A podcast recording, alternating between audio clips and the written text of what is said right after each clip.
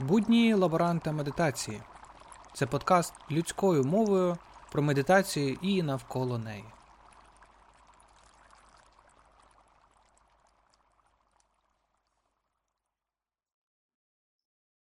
Медитація не є астероїдом, не є якоюсь кометою чи НЛО, яке пролітає крізь нашу культуру, вривається в простір свідомості, змінює нас кардинально, перетворюючи на якусь дивну істоту на зразок Будди чи Бодгісаттви чи садху якогось.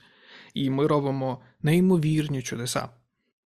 Практики медитації це речі, які є дуже тісно пов'язані з людською природою. Це по-перше, по-друге, це завжди культура, це середовище, в якому вона мусить якось обживатися через наші голови, через наші свідомості.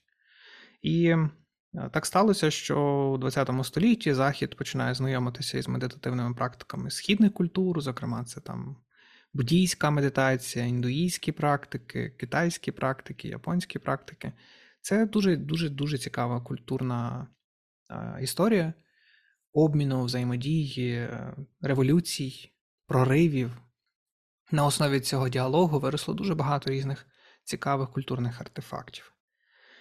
З'являється ціла плеяда мислителів, які пишуть книжки і філософського характеру, і психологічного характеру, і намагаються осмислити, що ж це таке є оця медитація, яке, яке воно проявляє в нас е, єство, так, чи якусь сутність, яка от є неповторною людською.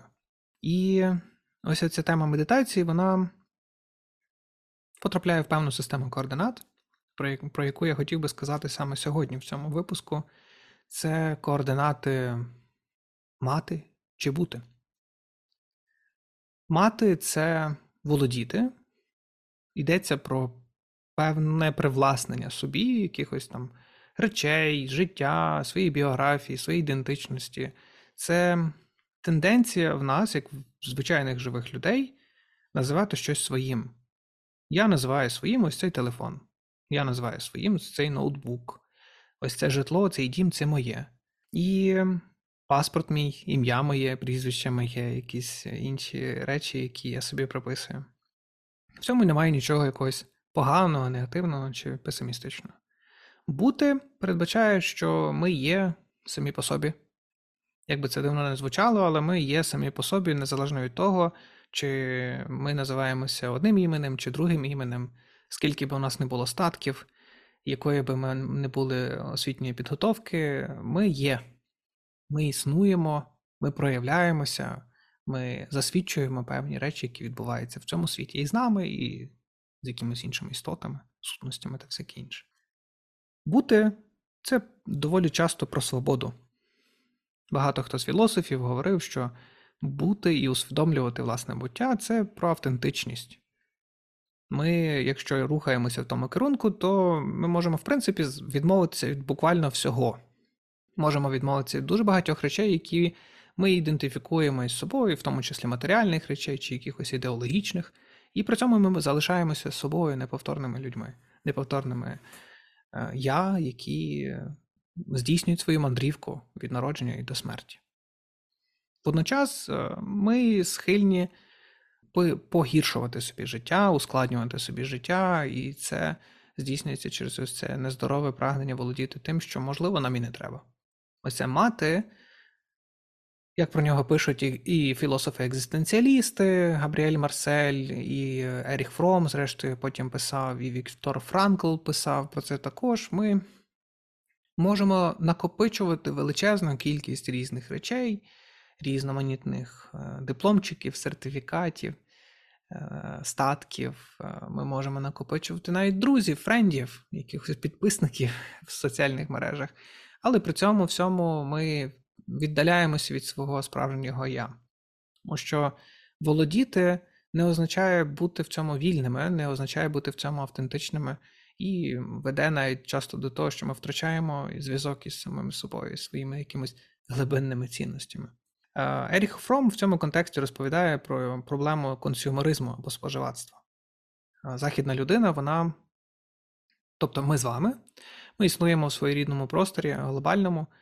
Я думаю, що це тема загальнолюдська, але вона починалась доволі активно в тих країнах, де активно розвивався капіталізм, жорсткий капіталізм, де людину визначали за тим, що вона має, чим вона володіє, що вона контролює, над чим вона володарює як я, як его. І йдеться про споживацтво, про проблему споживацтва, про те, що ми готові заради ось цього привласнювання собі, себе е, розвиваємо, нібито в якихось там накопичувальних кількісних показниках, але при цьому всьому ми забуваємо, що не лише ми існуємо в цьому світі. Оця егоцентрованість вона веде до страждань і нас самих, тому що ми стаємо дуже самотніми через це. І також це забирає багато сил і багато ресурсу, може навіть призводити до великих екологічних криз в планетарному е, обсязі, тому що ми, забираючи те, що нам не дуже потрібно, накопичуючи речі, які дійсно нам не, не, не є обов'язковими для щасливого життя, е, ми можемо спричинювати таку своєрідну виснажувальну політику стосовно взагалі планети і інших культур. Е, ті історії про корпоративну культуру, яка є, яка лежить на основі ось цього мати, володіти, контролювати. Це це історія, коли ми маємо якісь, якусь продукцію в супермаркетах, е, кросівки там чи смартфони, але отримуємо це ціною е, виснаження використання ресурсів планети в інших країнах, про які ми не хочемо говорити вголос, і про, зрештою, дуже дешеву працю людей, які виживають В той час, як ми можемо собі спокійно тут купувати кросівки, то ці кросівки роблять діти в якійсь там Бангладеш чи ще десь. Ось оця тенденція мати, володіти, контролювати, вона веде до того, що людина може перетворитися на таку собі машину, яка хоче володіти все більшими і більшими кількостями речей. І в цих речах ми губимо себе. Ми стаємо потворними монстрами. Інша річ, про яку говорять і екзистенціалісти, і Еріх Фром, і Франкл, це те, що це тема про цю автентичність буття, як вона взагалі визначається. Я тут хотів би звернутися до теми про як саме це описує, чи як це намагається пояснити Мартін Гайдегер. І я не буду переказувати всієї його філософії, бо це доволі складна, така громістка історія. Але є в нього один мотив, який мені дуже-дуже імпонує. Він є близьким до того, про що говорять і індуїсти, і буддисти, і мають з цим історією досвід всі ті, хто медитують довший час. Це історія, як ми можемо оприявнити, зрозуміти, ким ми є, зрозуміти нашу буттєвість, що таке є ось оце я буття. так? Чим є моє буття, власне, моя автентична е, природа. І він говорить про тему, яка є дуже сильно поширеною серед філософів. Тема смертності. Людина здатна усвідомити власну смертність. І вона має шанси на переживання такого своєрідного екзистенційного досвіду або екзистенційної кризи, коли вона бачить смерть своїх близьких. Цей е, досвід, він знайомий нам як людям, ми можемо його переживати, якщо собі дозволимо.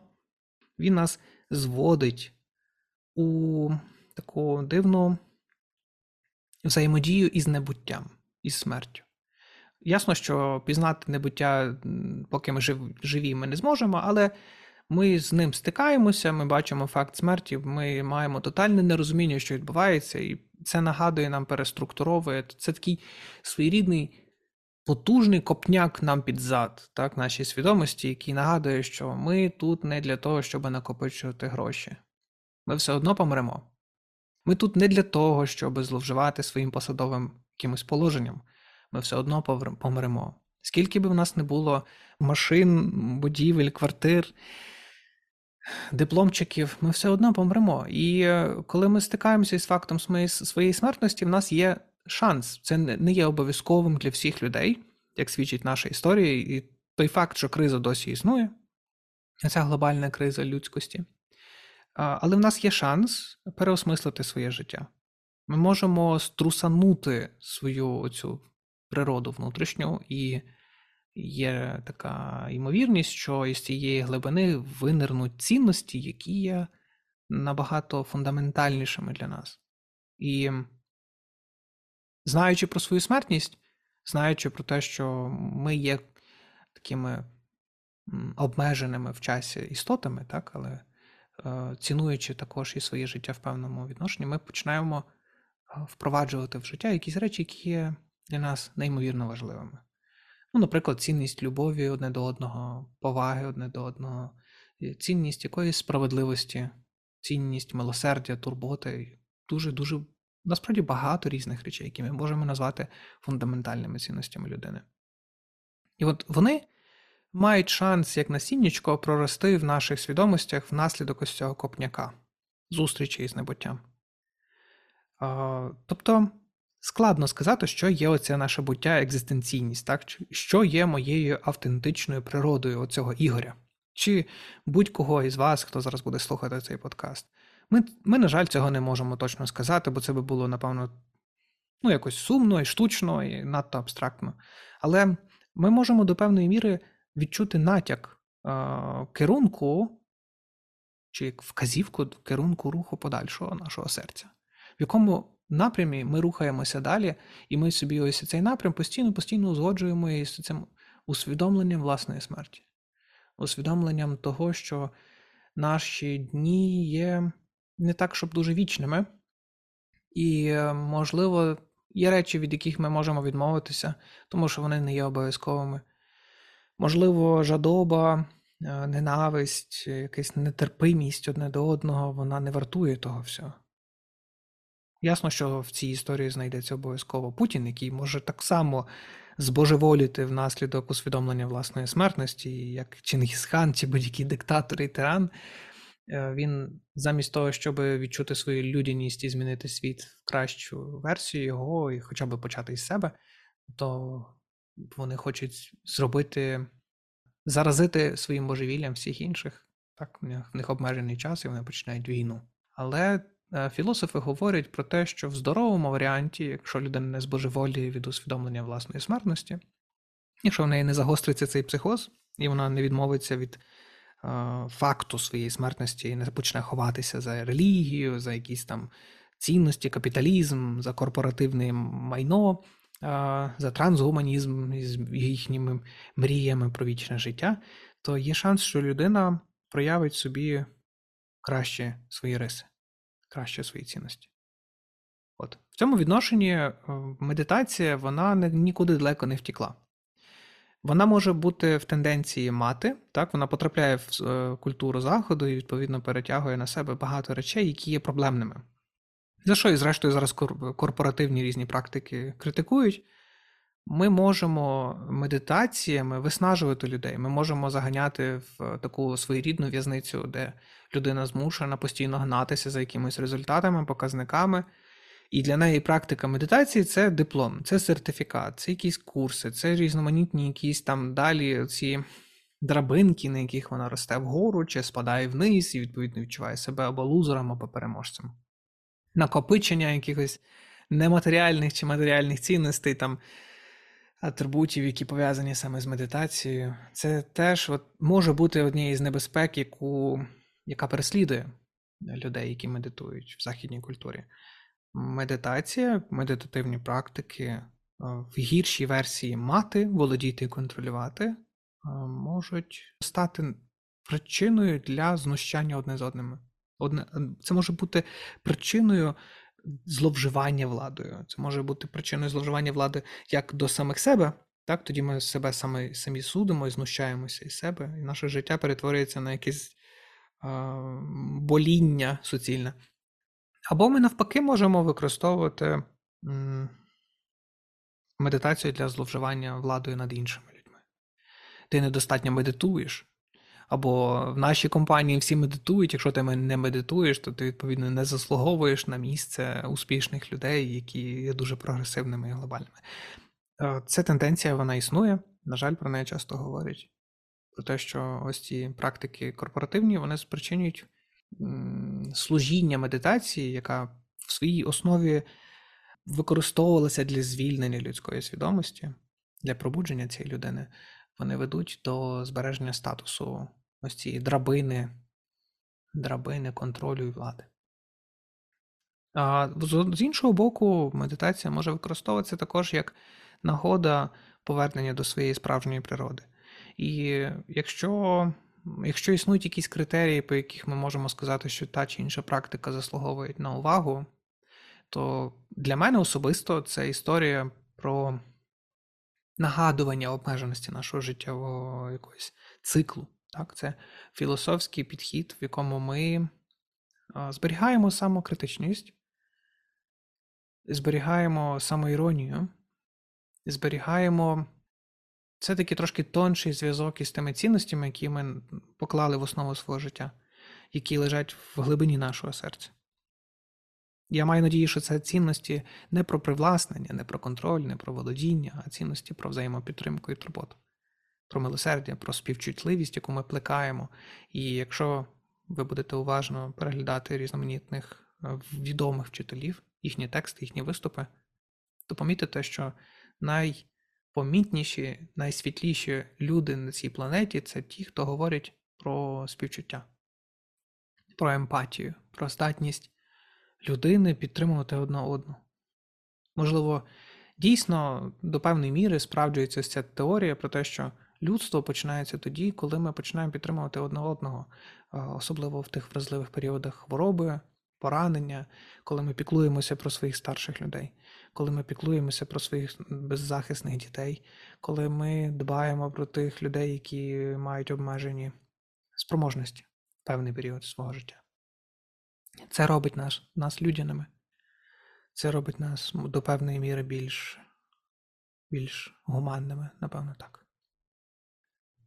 Практики медитації, якщо ми говоримо про їхнє автентичне застосування, вони мають бути для нас до певної міри нагодою пригадати, що настав час щось відпустити.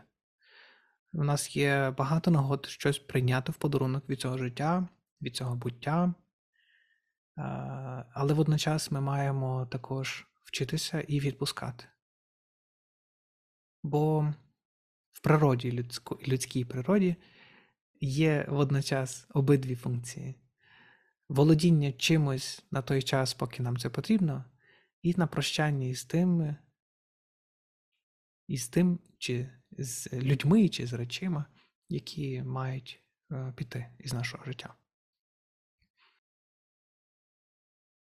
Якщо нам вдасться наштовхнутися на оцю нашу справжню природу, яка оприявнюється е, завдяки взаємодії з небуттям, ця екзистенційна криза проходить, ми щось та й глибше починаємо помічати в собі, е, то ми знаходимо ту річ, яка є домом, своєрідним домом буття. І якими не були би шторми і грози навколо нас, ми вміємо щось прийняти належним чином і з вдячністю.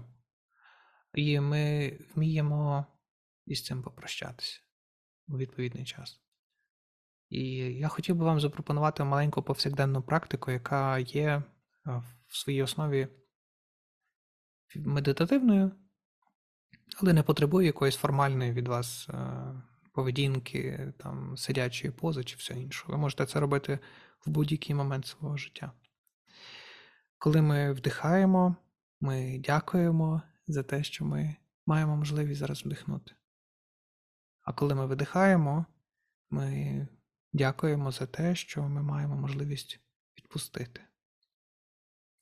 Тобто, коли ви вдихаєте, ви просто кажете дякую. Коли ви видихаєте, ви знову ж таки собі кажете, можете про себе говорити, можете промовляти в голос. Так само дякуєте за те, що у вас була ось така нагода зустрітися із цим життям, прийняти і відпустити. Оці прості акти, які ми здійснюємо нашим диханням, вони є найважливішим, напевно, уроком в медитації е, своєрідної поезії життя. Прийняття і відпускання. Якщо буде вам вдаватися це робити, якщо цей досвід вас до певної міри зачепить, заживе, відрезонує десь у вашому серці, я буду вам вдячний, радий почитати ваші історії, ваші відповіді, що з вами відбувалося, коли ви ось цю просту практику здійснювали в своєму житті. Дякую вам за увагу.